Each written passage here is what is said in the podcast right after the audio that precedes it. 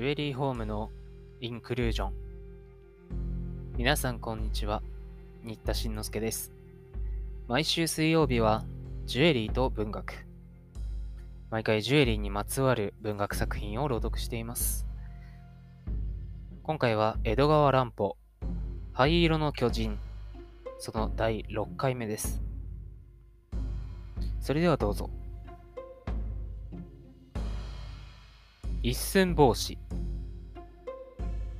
族が予告した3月7日の前の晩に大正堂の主人と支配人は店員が皆寝てしまってからそっと起き出して明智探偵と相談した通りのことを済ませました。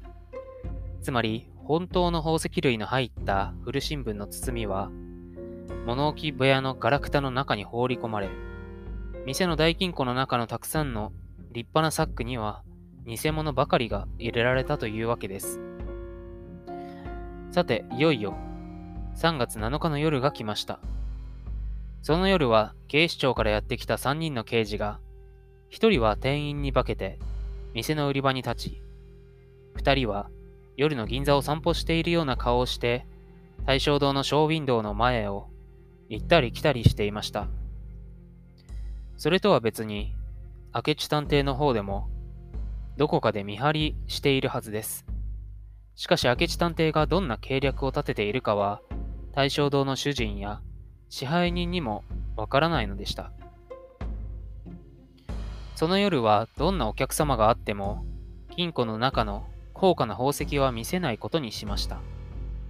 支配人がそのことを店員たちに言いつけますと、店員たちも灰色の巨人の予告のことはよく知っていましたので、その言いつけを固く守りました。店には支配人のほか7人の店員、そのうちの1人は刑事が化けた偽の店員です。がいましたが、夜が更けるに従って、今にも怪盗がやってくるのではないかと、みんなビクビク者です。何でもないお客様が入ってきても、そのためにハッとして、相手の顔を穴の開くほど見つめるというありさまでした。ところが心配したほどのこともなく、10時になって店を閉める時までは何事も起こりませんでした。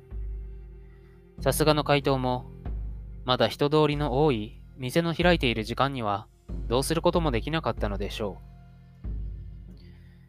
実は店を閉めてからが危ないのです。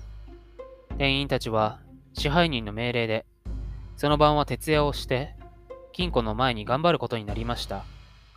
本物の宝石類が古新聞包みとなって物置部屋に放り込んであることを店員たちは少しも知りませんから本気になって金庫の番をしたのです。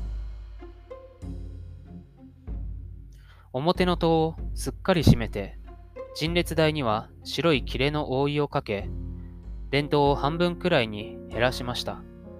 そして店員たちは店の中を歩き回ったり金庫の前の椅子にかけてボソボソと小声で話をしたりしていました。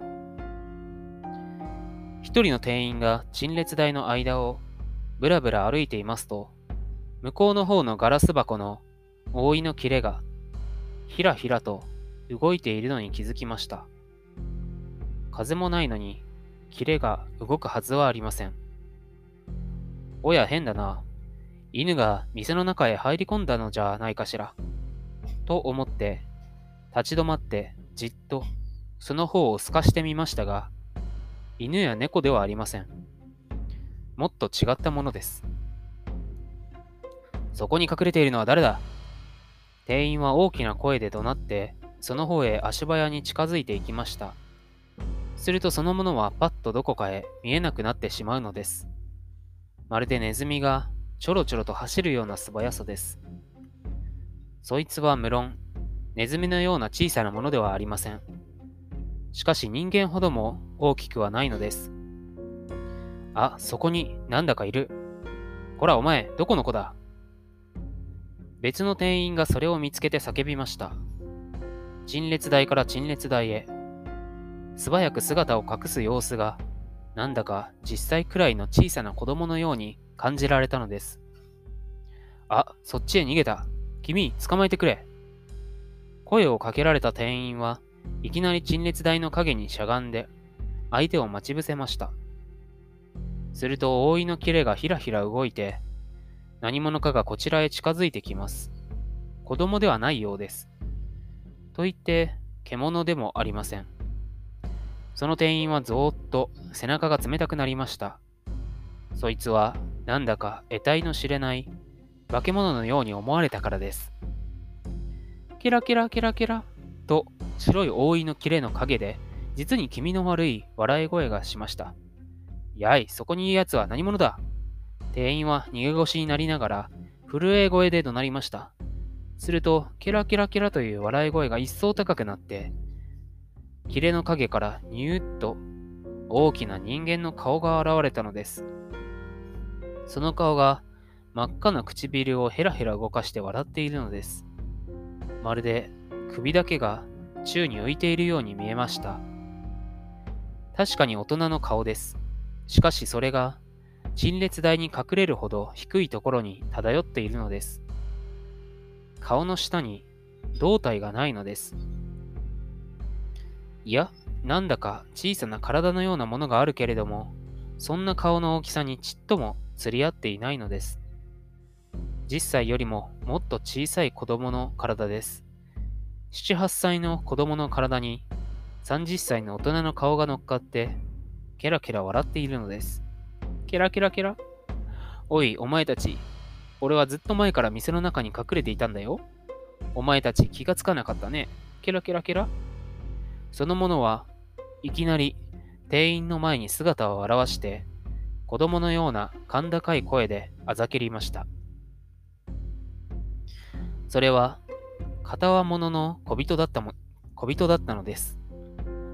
赤いセーターを着て40センチぐらいの短いズボンを履いた一寸法師だったのです。店員たちはそれがあまり不気味な姿のものですからあっけに取られて見つめたまま、口も聞けないありさまです。しかし、店員に化けた刑事はさすがに勇敢です。つかつかと一寸法師のそばに寄って怒鳴りつけました。貴様、サーカスから逃げ出してきたのか一体何のためにこの店の中に隠れていた？一寸法師は少しもひるまず、またケラケラと笑いました。そのわけが知りたいのか？ずうずうしいやつだ。早く訳を言え。お前たちなぜ戸を閉めてから店にうろうろしてるんだ？そんなことはどうだっていい。ケラケラケラ？隠したって知ってるぞ灰色の巨人が怖いのだろう。今にもやってくるかとビクビクしているんだろう。いや、貴様、灰色の巨人の仲間なんだな。ふふん、まあそんなところだね。一寸法師は両方の腕を曲げて腰に当て、顔をツンと上に向けて、澄ましてみせました。刑事はもう我慢ができません。恐ろしい顔で一寸法師につかみかかっていきました。ところが、短い足の一寸法師が案外素早いのです。彼は刑事の手の下をすり抜けて、陳列台の間の狭い隙間へ逃げ込んでしまいました。相手が小人だけに始末が悪いのです。大人の体ではとても通れないようなところばかりを逃げ回るのですからなかなか捕まりません。そうして鬼ごっこをしているうちに突然、パッと電灯が消えてしまいました。一寸法師が逃げ回りながらスイッチを押したのです。誰か、早くスイッチを言われるまでもなく、一人の店員がスイッチを探り当てて電灯をつけました。ところがその時には一寸法師の姿はどこにも見えなくなっていました。変だな消えてしまったぜ。いくら探しても見つかりません。表はすっかり戸締まりがしてあるので、そちらへ逃げることはできません。奥の方への通路には2、3人の店員が立っていましたから、こちらへも絶対に行けないのです。それでいて、部屋、店中をくまなく調べても、小人はどこにもいないではありませんか。煙のように消え失せてしまったのです。今回はここまでです。それではまた次回お耳にかかります。